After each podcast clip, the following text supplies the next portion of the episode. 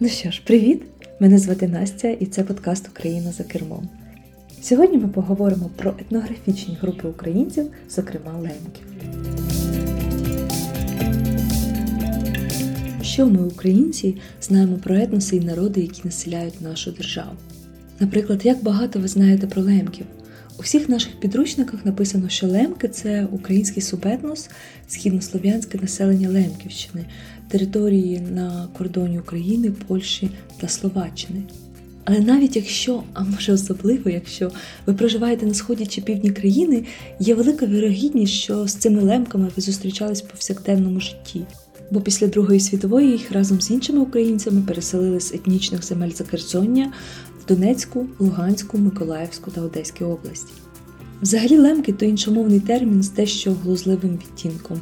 До ХХ століття лемки самі себе називали руснаками, і часто ще їх називають горалами, тобто гірські племена Карпат. Територія розселення лемків, Лемківщина, це найзахідніший ареал розселення русинів, нащадків Київської Русі. Проблема полягає в тому, що ми не можемо чітко класифікувати лемків, чи вони є племенем, народом, чи етнічною групою, чи релігійною групою, чи може нацією. В науковому середовищі можна виділити 4 підходи щодо обговорення лемківської проблеми чи загадки. Коротко їх можна визначити як польський, український, карпато-русинський та релігійний підходи. І біда в тому, що щодо походження лемків немає точних історичних фактів.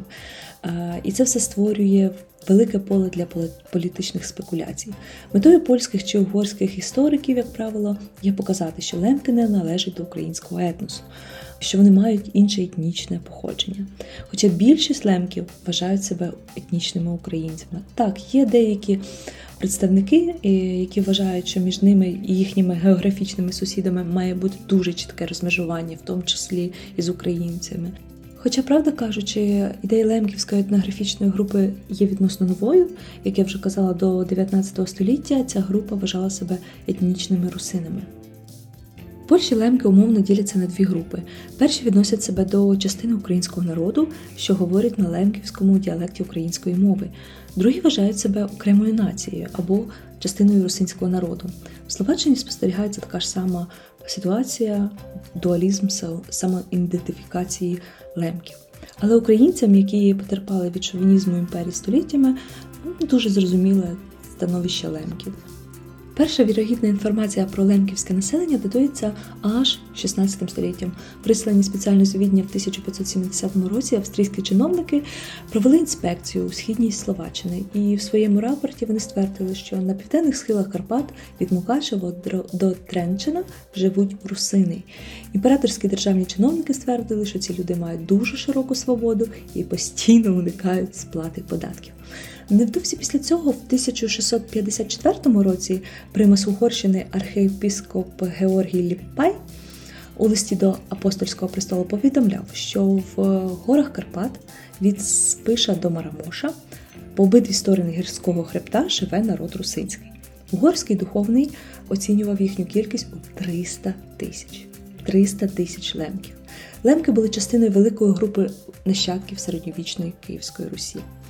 Їх загальноприйнята назва походить від слова «лем», що означає «тільки», і це термін, який вони часто використовують на своєму лемківському діалекті.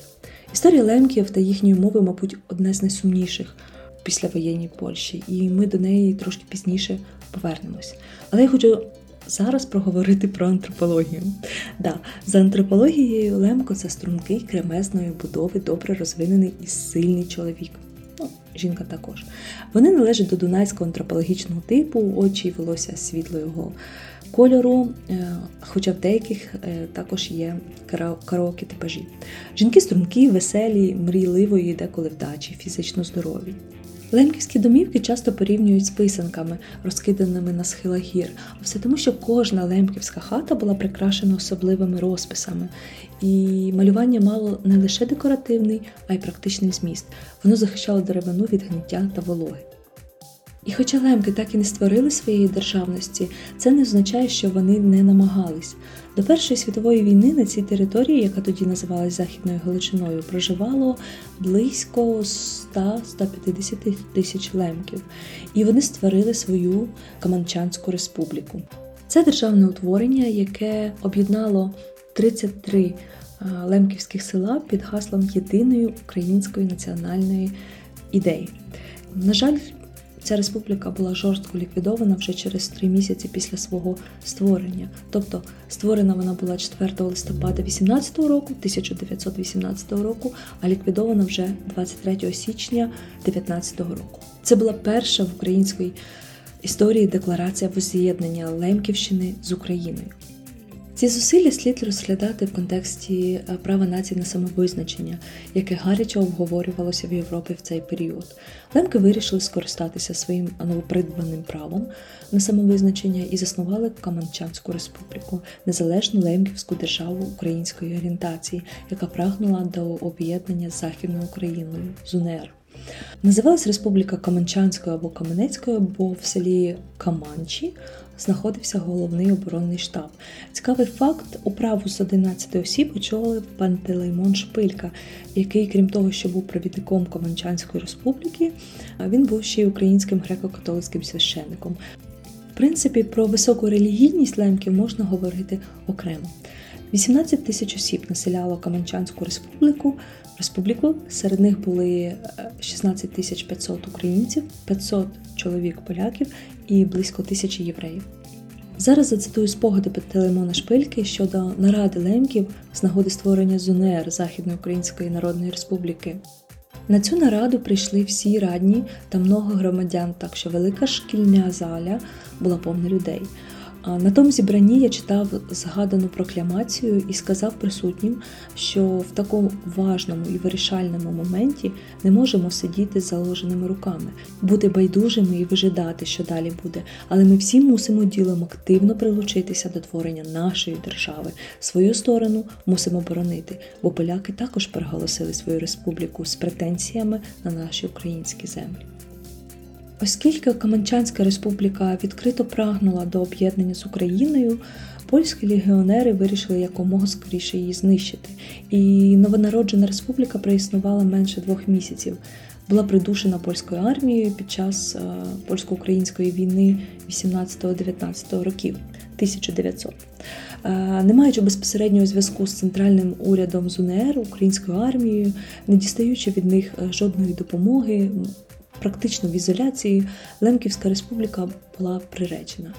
До речі, прапор Команчанської республіки – жовто-блакитний.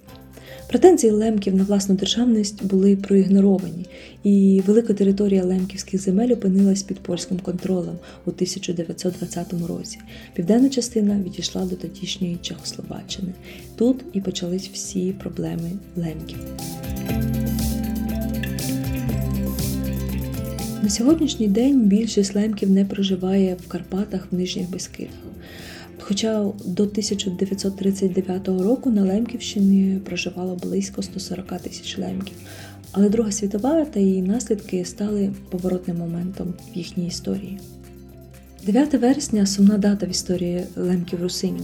Саме в цей день 1944 року в Любліні СРСР та Польща уклали угоду про обмін населенням. Українців примусово виселяли із Польщі, а поляків – з України. Як стверджує Український інститут національної пам'яті, майже 700 тисяч українців примусили покинути свої домівки. Влада застосовувала залякування, терор, конфіскацію майна. Виселяли лемків-українців у різні регіони – від Галичини до Причорномор'я, Слобожанщини та Луганщини. У 1947 році рештки тих, хто дивом лишився і хто не виїхав до СРСР, польська влада таки переселила в свої північні регіони в ході операції Вісла. Впродовж кількох місяців було депортовано ще майже 150 тисяч українців, а потім ще декілька десятків тисяч сімей позбавили майна і домівок під час перерозподілу кордонів у 1948 та 1951 роках. З огляду на історію цього етносу не дивно, що дуже багато лемків опинились в еміграції, зокрема в США. Точної дати, коли не вперше там з'явилися, не існує. Хоча є такі дані, що в 1877 році представники кам'яновугільних шахт Пенсільванії вербували на Закарпатті робітників для праці у шахтах. Цю дату вважають початком відліку української еміграції до США. Цифри приблизні, але до США на початку Першої світової війни емігрувало приблизно 500 тисяч українців. Ви тільки уявіть собі цю цифру. Дуже багато.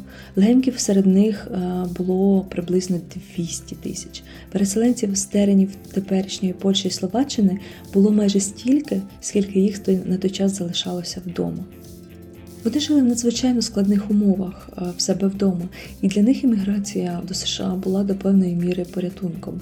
Зараз є такий новий термін «маятникова еміграція».